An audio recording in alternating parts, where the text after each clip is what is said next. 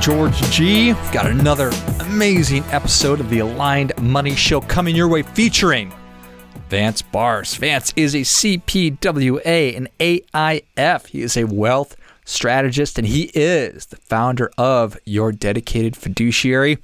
We had a great conversation, believe it or not, that focused a lot on inflation, inflation, and a little bit more inflation. We talked about the reality that investing is a behavioral endeavor and what that leads us to do and what that leads us to want, the kind of answers we're looking for, the kind of answers we need, the information that we're looking for, and what we need. We talked about how rising interest rates and home values have made the American dream a lot harder to uh, achieve and for young people to get a hold of and what's to be done about that. And then finally, finally, a difference making tip on how to start each day in a way that will position you for success.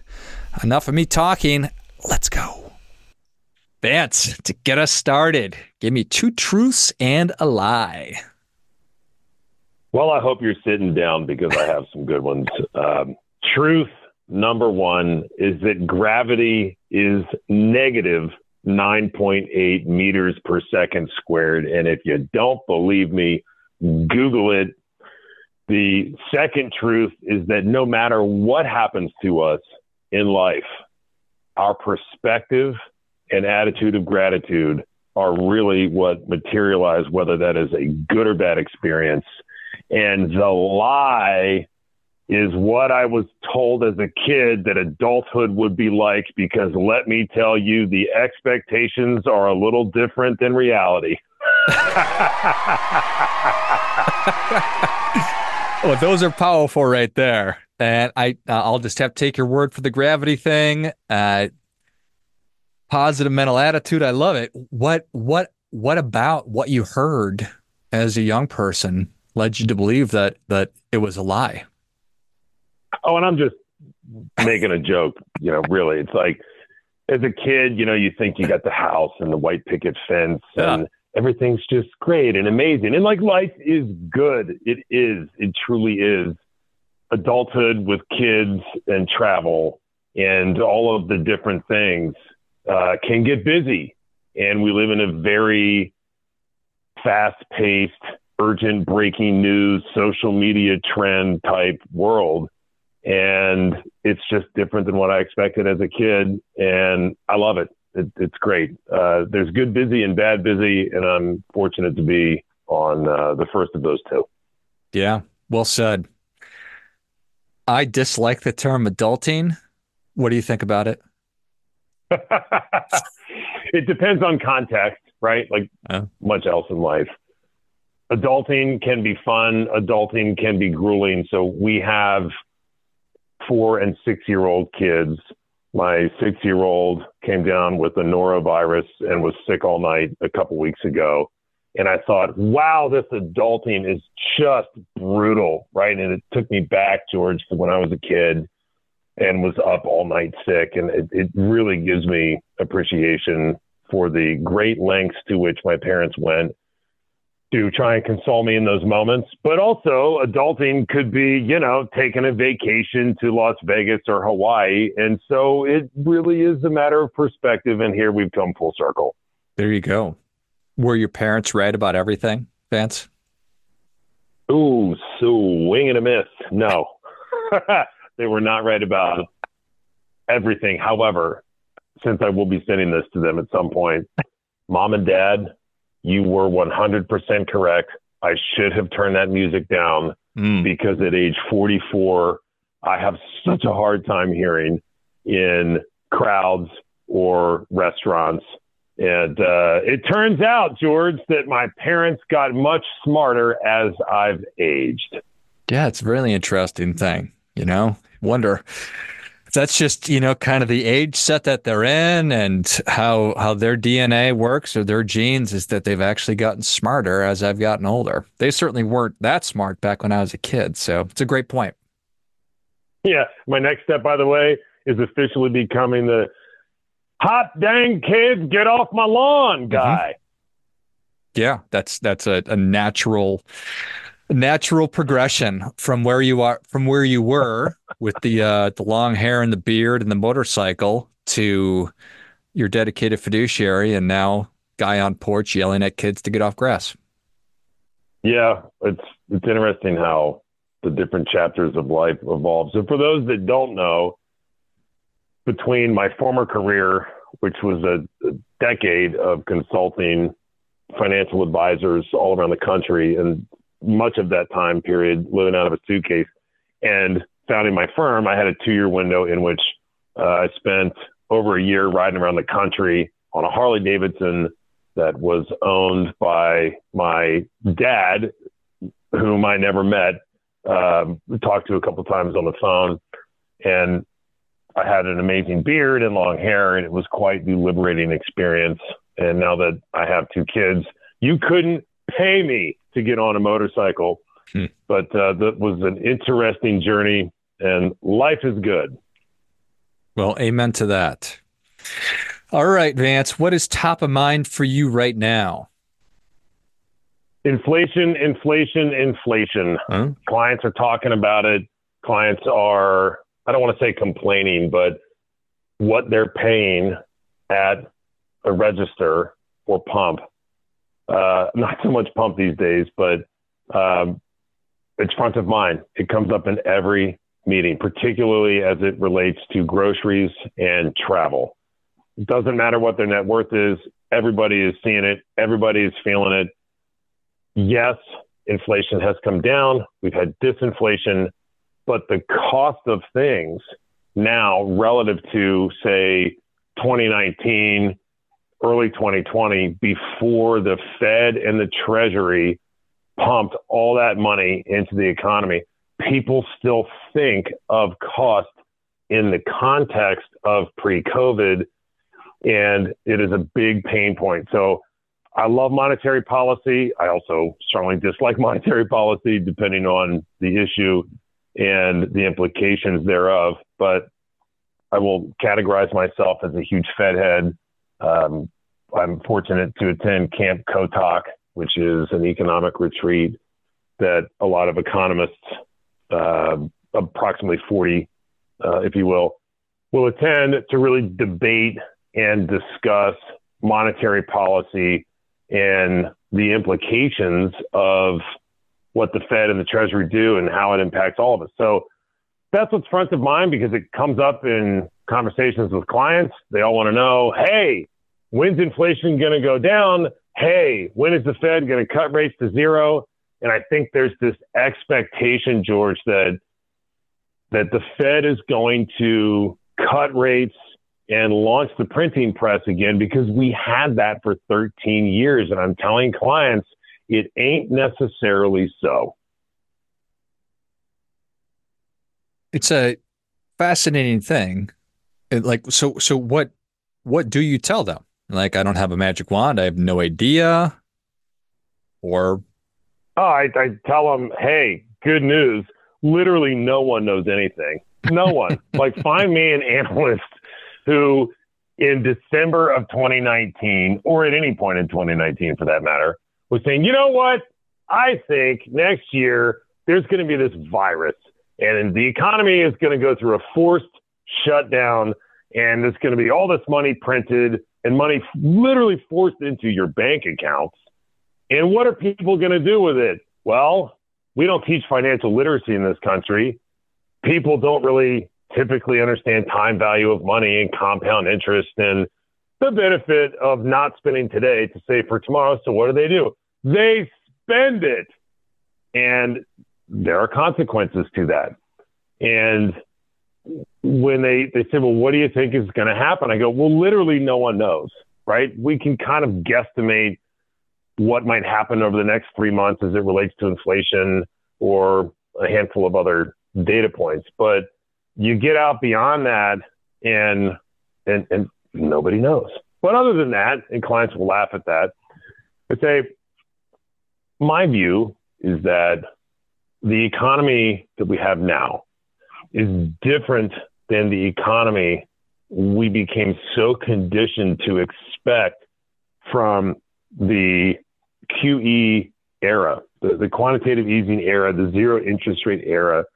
And I think that's done. And the reason I think that's done, at least for now, is because if we look at the, the number of people over age 55 who, during or shortly after the COVID regime, were able to retire, largely due to the largesse of their nest eggs.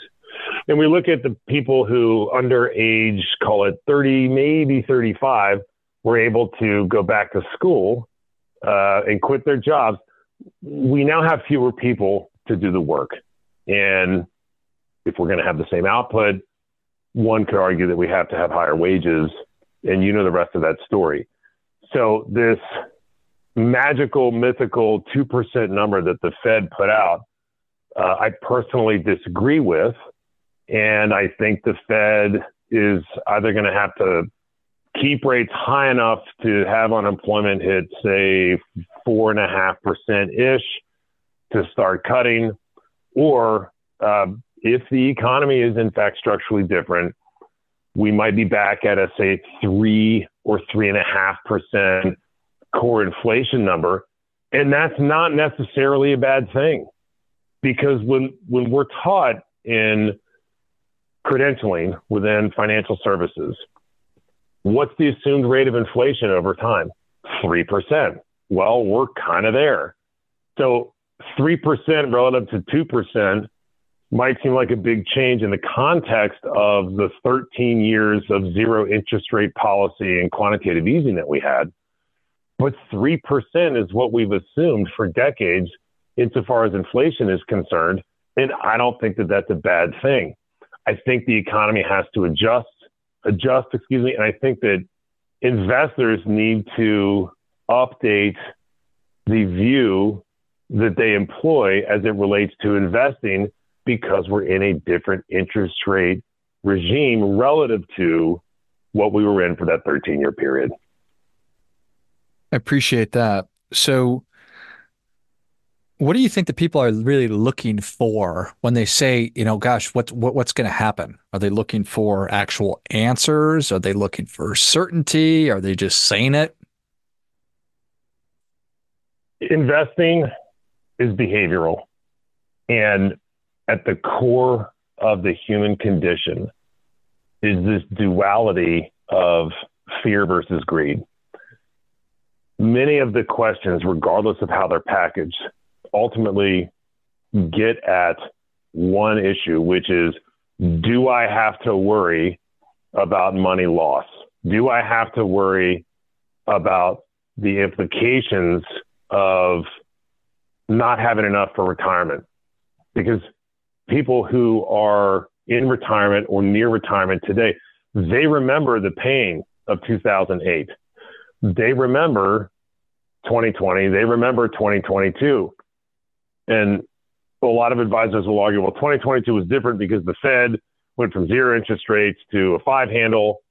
I mean, they went from zero to five plus percent. And that's sort of the exception to the rule. But there's this palpable sort of fear culture, if you will, as it relates to portfolios because they're worried that they might outlive their assets or that they might go through some significant type of loss. So, however, the question is phrased in the context of our meetings with the clients who we serve, we get down to the root of the issue. Is it that A, you're worried about loss? Let's explore that. Or is it B, you simply want to maximize returns and you're trying to figure out how do we best position a portfolio if we are in fact in this sort of new world paradigm, which isn't actually new, it's just not QE. I think that that's really well said, and, and it makes a ton of sense. And, you know, you talked about people can re- sort of remember, maybe, you know, a year ago, five years ago, 10 years ago, 20 years ago. And regardless if I remember, it sometimes still feels new. It does feel new, and experience in capital markets matters. The adult children of our retiree clients when they buy a house, they go, "Oh man, this is crazy, hmm. Six hmm. percent or seven percent. This is this is just unfathomable. These rates are so high." And the parents will look at me, and I'll look at the parents. And I'm 44, and I'm old enough to remember as a kid where interest rates were. I mean, something that's always fascinated me. But they go back to the early 80s, and they go, yeah you don't realize how lucky you have it because we were paying 16, 17, 18% on 30 year mortgages back then. And obviously we've, we've been in this macro cycle from that period uh, to when it, the, the Fed cut rates to zero and held them there for north of a decade. Uh, they did raise them up to about two and a half in 2018. If you remember Q4 of 2018, uh, the Fed came in and cut rates back down to zero because the stock market went through a 20% hiccup. Uh, Steve Mnuchin on Christmas Eve was in Mexico and he comes out and he's on TV and he's like, don't worry, I've talked to all the major banks and we have no liquidity problem. And people are calling me going, where is this coming from? Like that's, that's akin to a pilot when you're flying over a clear blue sky in California, zero turbulence, couldn't have a better flying day, getting on and going, uh, well, folks, no need to panic. I am very skilled at crash landings, but we're good. We're totally good. So uh, sit back, relax, and enjoy the flight. What's going on here? Anyway, you know, it's it 16, 17, 18% mortgages it's um it's different. It's the same. It's different because home values were, were were were so much smaller back then. Do you see? I mean, mom and dad want to tell their kid to suck it up because they remember that, and it it it it, it is just different though because the values are so much higher. Or no? Or, or am I thinking about that wrong? You are not thinking about that incorrectly in any way, shape, or form. So, have you heard about the best bank out there? It's BOM&D. Have you heard about this? It's the bank of mom and dad. When when we meet with the the young adult children, and when I say young adult, I mean somewhere between 18 and 32, right? Of the families that we serve, unless they are high net worth plus cohort, or unless the generation two is very high income earning. And by very high income earning, I mean 250 plus, right? If you have a job where you work for a tech company and when you when you add up all of the stock options and base and bonus and so on, or if they're in a, a high impact sales career, the affordability crisis that we have for that cohort in this country is palpable. I, I mean, they they are angry and rightly so because they were told this idea. Maybe maybe this should have been my lie at the beginning. They were told this idea: you go to school, specifically get at a minimum uh, a bachelor's degree, four year education. You graduate, and you too can enjoy the American dream. But when you add the student loan debt, which was just, you know, reactivated, if you will, a car payment.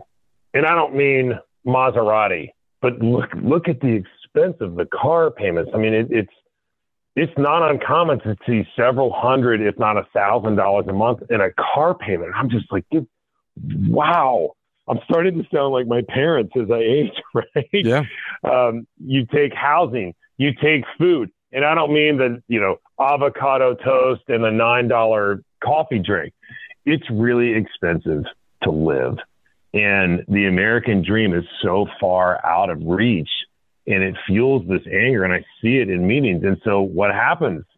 These young adults rely on the bank of mom and dad to help, and the asset transfer when the boomers fully transition to spiritual side, uh, and that asset transfer to millennials and even Gen Z, that's going to be an event that will help those folks materialize, you know, this this American dream. But it comes up in conversation. It's palpable. You can feel the anxiety and the frustration. And you know, I remember when the Fed was in the process of raising interest rates, there was a lot of speculation that the residential housing market was going to crash. And what we actually have seen is that because people refied and or bought in the pandemic era, they're locked in at these two point or three point something 30 year mortgages. And unless their employer is forcing them to relocate, who's going to walk away willingly, I might add, from a 2.5 or 3.1% 30 year fixed mortgage and sign up for a 7 or 8% mortgage? Like, what, why? I mean, the, the cost difference or delta there is significant. And so we actually haven't seen house prices sell off to the extent that, that many uh, folks were projecting to happen. We just don't have the volume of uh, pre-existing home sales, and a lot of the volume has come from uh, new builds, particularly, by the way, in places like Texas, Tennessee, Florida, because of this migration that we've seen out of states like California and New York. We've had many families leave the state of California uh, to move to Texas, Florida, Tennessee, Nevada. I mean, it, it just is fascinating the behavioral uh, change, if you will, or activity that we've seen as a result of COVID. Because when you force people indoors for that amount of time, they really start to question the meaning of life. yeah, I think that that's the truth. Well, that is a, an excellent answer to that question. Thank you. Well, Vance, people are ready for that difference making tip. What do you have for us? Start each day with a gratitude list. And I don't mean a mental list, I don't mean talking out loud to oneself. No cell phone, no TV. If you're inclined to have caffeine, grab that first cup of Joe and sit down, bust out a piece of paper and a pen like it's 1987 all over again. Get back to the basics of being a human being and write out a gratitude list of the things, which often aren't material, by the way, for which you have gratitude and appreciation.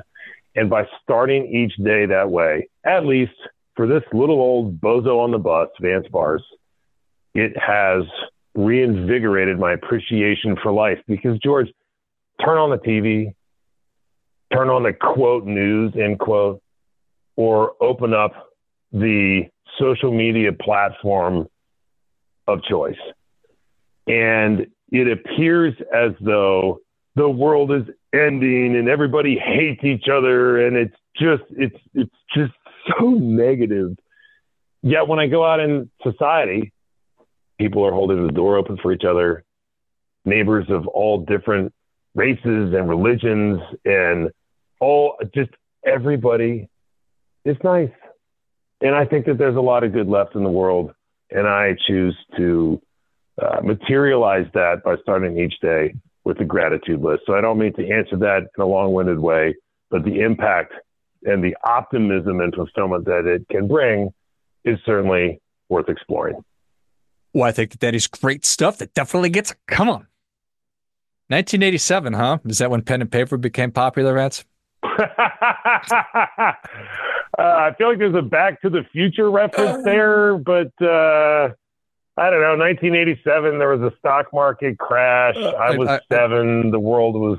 yeah, I, I I I think that that's nothing but a good thing, and and and and I love everything you said. So.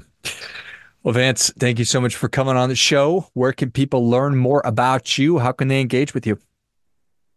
Ah, number one, our YouTube channel. If you just go to YouTube and type in Vance Barse. Number two, LinkedIn. And number three, Twitter at Vance Barse. I certainly appreciate the engagement and uh, look forward to positively engaging with listeners on those platforms. Love it. If you enjoyed as much as I did, show Vance your appreciation. Share today's show with a friend who also appreciates good ideas. Find him on YouTube under Vance Barse, on LinkedIn, Twitter. Link all of those in the notes of the show and connect with him and continue the conversation over somewhere else. Thanks again, Vance. And George, thank you so much for having me back on the show. It was a blast. Finally, friendly reminder there's never going to be anybody more interested in your financial success than you are. So act accordingly.